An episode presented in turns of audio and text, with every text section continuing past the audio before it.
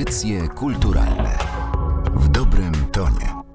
Przy mikrofonie Martyna Matwiejuk. Dziś w audycjach kulturalnych porozmawiamy o nieco zapomnianej postaci Ignacego Wica, karykaturzysty, rysownika i krytyka sztuki. Moim i Państwa gościem jest pani Karolina Prymlewicz, autorka książki zatytułowanej Ignacy Wic 1919-1971 Oczy są radarem mózgu. Jest to pierwsza publikacja wydana w serii Sylwetki przez Muzeum Karykatury imienia Eryka Lipińskiego w Warszawie i ja może zaczęłabym właśnie od tego zdania, które znalazło się w tytule książki. Oczy są radarem mózgu. To wypowiedź zaczerpnięta z książki Ignacego Wica. Co w zasadzie zawarte jest w tych słowach? Dzień dobry Panie, dzień dobry Państwu. To jest y, fragment wypowiedzi Wica zaczerpnięty z jego książki. Y, Wic był nie tylko artystą reprezentującym wiele dziedzin sztuk plastycznych, przede wszystkim rysunek, karykaturę, twórczość projektową, mam tu na myśli plakat i, i grafikę książkową, ale był również krytykiem sztuki, czy też recenzentem przez wiele lat, od lat 40., w sumie do końca życia był publicystą życia Warszawy, ale swoje teksty o sztuce również publikował w książkach. I myślę, że właśnie książki, ta twórczość eseistyczna już bardziej, pozwalała mu na wypowiedzi bliższe swoich poglądów estetycznych. Tutaj już odszedł jakby obowiązek recenzowania, ale też informowania czytelników Gazety Codziennej, co dzieje się w Warszawie, jakie wystawy można obejrzeć i z jaką twórczością można się spotkać na wystawach. I ten cytat, ta krótka wypowiedź pokazuje w zasadzie to, jak widz do sztuki w ogóle podchodził jako artysta i jako krytyk, czego od artystów oczekiwał, a oczekiwał przede wszystkim autentyczności. I ta autentyczność, jakieś przeżycie zawarte we własnej twórczości, które artysta przekazywał odbiorcom, była probierzem właśnie sztuki dla Ignacego Wica. We wstępie do tej publikacji Piotr Rybson pisze o tym, że dziś Ignacy Wic jest postacią niemal całkowicie zapomnianą, funkcjonującą w świadomości niemalże tylko osób zajmujących się czy związanych ze sztuką. Natomiast kiedy prześledzimy kolejne rozdziały tej książki, to ukaże nam się mnogość tych różnych dziedzin, w jakich działał artysta, łącznie z takim aktywnym udziałem w środowisku artystycznym.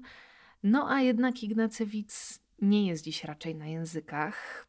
I tu od razu nasuwa się pytanie o to, dlaczego tak się dzieje przy tak bogatym dorobku twórczym. Oczywiście widz został zapomniany z tego również powodu, że właśnie jego twórczość była rozproszona tak na wiele dziedzin. Natomiast po przemianach politycznych artyści, którzy no, bliżej byli związani z systemem, czy też zapamiętani jako politycy sztuki, a tutaj posłużę się tytułem obrazu Edwarda Dwórnika, który właśnie na tak zatytułowanym obrazie z lat 90. uwiecznił Wica wśród innych krytyków sztuki. Parę lat później usunął jego postać, zastąpił kim innym. Natomiast, no właśnie, widz jeszcze przez wiele lat po śmierci w 1971 roku był pamiętany jako ten, który no, funkcjonował w pewnym sensie jako krytyk, jako recenzent reżimu, reżimowych mediów. I podejrzewam, że to też sprawiło właśnie, że został zapomniany. Natomiast jego książki służyły też kolejnym pokoleniom ludzi zainteresowanych sztuką, również przyszłych krytyków, jak Monika Małkowska, też która niejednokrotnie przyznawała, że pierwsze jej zetknięcia ze sztuką, z historią sztuki odbywały się właśnie za pośrednictwem książek Wica. Wic popełnił też książkę, podręcznik właściwie szkolny do historii sztuki, więc ta jego działalność popularyzatorska tutaj też ma ogromne znaczenie. Ta działalność rozpływała się, można powiedzieć, wśród tego, co robił jeszcze i może dlatego, dlatego został zapomniany. Przyszli inni, Wic też, można powiedzieć, no, zmarł przedwcześnie, także gdyby jeszcze przez dziesięciolecia tworzył, no to na pewno byśmy lepiej go pamiętali. A to jest też bardzo ciekawe, co pani mówi, bo Ignacy Wic nie miał takiego formalnego wykształcenia w zakresie historii sztuki, prawda?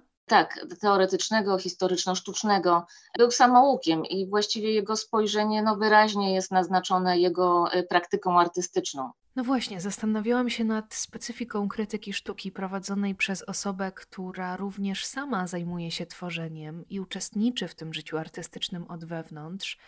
I chciałabym nawiązać do fragmentu książki, w którym przywołane są słowa Jerzego Stajudy, który pisze o Wicu tak. Jest dlań rysowanie przede wszystkim manifestacją temperamentu i dziennikiem intymnym, więc rysować To znaczy dlań także zapomnieć o trzeźwości krytyka, o szczególnej nadświadomości, nadświadomości teoretycznego wędzidła. Rysować to znaczy dać szansę szczerości. Zastanawiałam się nad tym, jak widz oddzielał świat twórczy od krytyki, którą uprawiał, i mimo tego braku wykształcenia teoretycznego, o którym wspomniałyśmy, to widzimy po latach, że postaci, na które wskazywał w swoich wyborach, należą dziś do tych kanonicznych, do szerzej uznanych. Czy możemy tutaj mówić o jakiejś pewnej ponadgatunkowej intuicji? Zdecydowanie, chociaż myślę, że właśnie bardzo słusznie Pani przywołała tę wypowiedź Stajudy, zresztą nie tylko krytyka sztuki, ale również artysty. I to artysty, który upodobał sobie między innymi rysunek. Stąd właśnie chyba zwrócenie uwagi na to, że właśnie rysunek jest tą sztuką, która zwłaszcza w XX e, wieku wyemancypowała się i ta dziedzina jakby posłużyła jako takie właśnie osobiste pismo, osobisty charakter twórczości danego artysty. Za pośrednictwem właśnie rysunku można, jak wielu twierdzi, wypowiedzieć to, co najbardziej osobiste. Rysunek jest bardzo czuły, tak, na pewną emocjonalność, na emocje chwili, więc myślę, że też tutaj właśnie Stajuda to zauważył i chyba dostrzegł, że twórczości plastycznej Wica to właśnie rysunek i to ten niezależny, ten rysunek już z lat 60. jest w sumie no, najlepszy. Te formy ekspresji przez lata się zmieniają, ale podstawą niezmiennie pozostaje u niego rysunek. Co takiego jest charakterystycznego w tym rysunku Ignacego Wica? Jak można zauważyć w książce, ten rysunek oczywiście się zmieniał, ale ten już taki dojrzały rysunek Wica to jest rysunek bardzo czysty, gdzie artysta operuje przede wszystkim kreską. Posługiwał się tuszem, wykonywał głównie rysunki tuszem, natomiast nie ma tutaj jakiegoś rozlewania plam tuszu, nie ma szrafowania, modelunku światłocieniowego. To jest po prostu kreska, która tworzy kontur najczęściej przedstawionej postaci. Chciałabym się jeszcze odnieść do karykatury, od której rozpoczyna się ten tom, bo początek kariery artystycznej Ignacego Wica to właśnie rysunek prasowy, satyra. W bardzo burzliwych latach trzydziestych zresztą. Pisze pani o tym, że jako młodzieniec Wic jest bardzo zaangażowany politycznie i to też znajduje odzwierciedlenie w jego pracach. No a w latach 50. nagle przestaje tworzyć w tym gatunku. W czym powinniśmy upatrywać tego przyczyny? Przede wszystkim w zmianach politycznych, no i we własnym prywatnym doświadczeniu, prawda, doświadczeniu życiowym. Widz urodził się w 1919 roku w Lwowie. W Lwowie spędził całą swoją młodość i odbył również edukację artystyczną. Wiązał się ze środowiskiem artystów lewicujących, z grupą Artes i wszedł też środowiska lewicowe, aktywistów komunistycznych, więc jego działania artystyczne były również powiązane z pewną, no właśnie działalnością, można powiedzieć, powiedzieć, taką polityczną, tak? Łączył estetykę z już z poglądami politycznymi. Pochodził z biednej żydowskiej rodziny, a wiemy, że no, prawda, sytuacja przedwojenna, społeczno-polityczna sprzyjała tym bardziej takiemu właśnie artystyczno-politycznemu zaangażowaniu. W ten sposób działało wielu artystów w Lwowie, a również w Krakowie, grupa krakowska, z którą też widz miał łączność. To chyba była naturalna kolej rzeczy, że widz również zainteresował się rysunkiem prasowym i to właśnie tą satyrą Natomiast po wojnie, no po wojnie, kiedy pojawił się w 1944 w Lublinie, zaczął działać jako autor plakatów, plakatów propagandowych, wojskowych. Bardzo szybko wszedł do redakcji Rzeczpospolitej, y, gdzie zaczął publikować właśnie karykatury. To były, jak y, wspominał sam Wic, ale też y, inni artyści czy czytelnicy Rzeczpospolitej pierwszych numerów, pierwsze karykatury antyhitlerowskie, które się pojawiły po wojnie. No i jeszcze ten wątek antyhitlerowski, on oczywiście w polskiej prasie funkcjonował i widz się też w tym odnajdywał. Późniejsza twórczość karykaturalna no, musiała z, zmuszać widza do poddania się pewnym wymogom redakcyjnym. A wydaje mi się, że widz no, jednak był, y, jak to artysta, wolny duchem, wolny wewnętrznie i trudno było mu się w pewnym sensie podporządkować. Być może takie działanie związane z aktualnościami on przełożył na swoje pisanie o sztuce, tak, y, właśnie recenzje które pojawiały się w różnych gazetach. Później właśnie w życiu Warszawy z którym współpracował przez prawie dwie dekady. Natomiast ten rysunek prasowy, satyra prasowa, podejrzewam, że zaczęła go w pewnym sensie męczyć i wolał właśnie wypowiadać się za pomocą rysunków w sposób bardziej osobisty, niezależny od wymogów chociażby redaktorów. Tamte lata to też ożywiona dyskusja o tym, jaka powinna być karykatura, jakie zadania przypisać satyrze, czy powinien to być dowcip dla dowcipu, czy może jasny cios polityczny. Jakie poglądy na to wyznawał Ignacy Witz? Ile było w nim satyryka, a ile humorysty? Oczywiście koniec lat 40. i początek 50. to jest dominacja socrealizmu. Są organizowane liczne konferencje, kongresy, na których dyskutowane są kwestie estetyki, ale ta estetyka oczywiście była powiązana z wymogami, z potrzebami społeczno-politycznymi.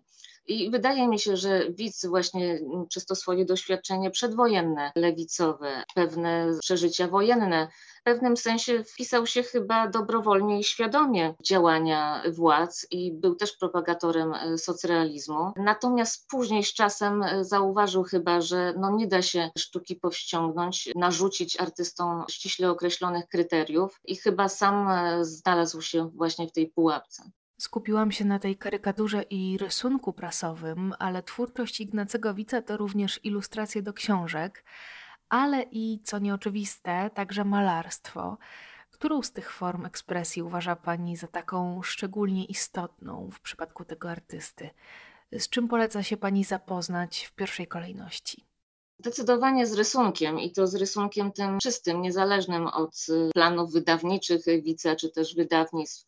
Natomiast oczywiście jego twórczość ilustratorska jest bardzo interesująca. Wiele ilustrował, projektował też y, liczne okładki. Myślę, że no niektórzy mogą jeszcze mieć i nawet książeczki dla dzieci w swoich półkach z ilustracjami lub chociażby z okładkami Ignacego Wica. Jego projektowanie, jeśli chodzi o książkę, a także y, było dosyć tradycyjne. Można powiedzieć, że no pod koniec życia również konserwatywne, bo ilustratorzy zaczęli eksperymentować bardziej z formą, a również z zależnością ilustracji od e, tekstu. E, Wit natomiast był pod tym względem dosyć zachowawczy, trzeba przyznać, i zawsze ta jego ilustracja dosyć wiernie podążała za tekstem, za realiami przedstawionymi w utworze. Natomiast zdecydowanie jego ilustracje są warte uwagi. Wydaje mi się, że malarstwo jednak najmniej, co może być oczywiście, czy mogłoby być dzisiaj również przez samego artystę uznane za niesprawiedliwe, czy też przykre. Niemniej jednak wydaje mi się, że nie malarstwo jest najciekawsze. Widz pod koniec lat 50. i w latach 60 nie podążał zresztą za trendami, no to nie, nie było w jego naturze, żeby podążać za modami, nie wpisywał się w trendy, a powiedzmy, że królowało wówczas malarstwo abstrakcyjne i to w różnych formach, tak, malarstwa materii, takiej abstrakcji gorącej, jak to się mówi, no i później również abstrakcji geometrycznej związanej ze sztuką optyczną. Także widz nie malował w ten sposób i szczególnie abstrakcja geometryczna była mu obca. O przekroju jego twórczości możemy poczytać w tomie Ignacy Witz Oczy są radarem mózgu. W książce znalazło się bardzo wiele reprodukcji prac.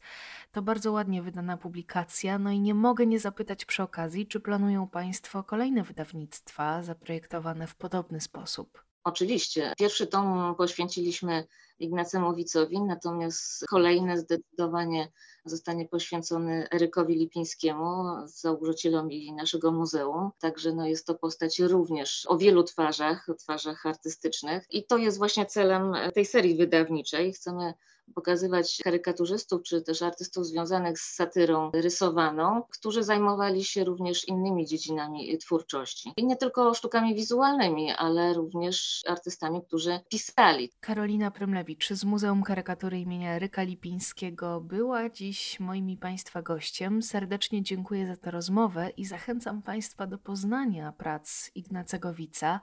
Wybór kilku dzieł umieściliśmy również pod opisem podcastu. Dziękuję i do usłyszenia. Dziękuję bardzo. Audycje kulturalne w dobrym tonie.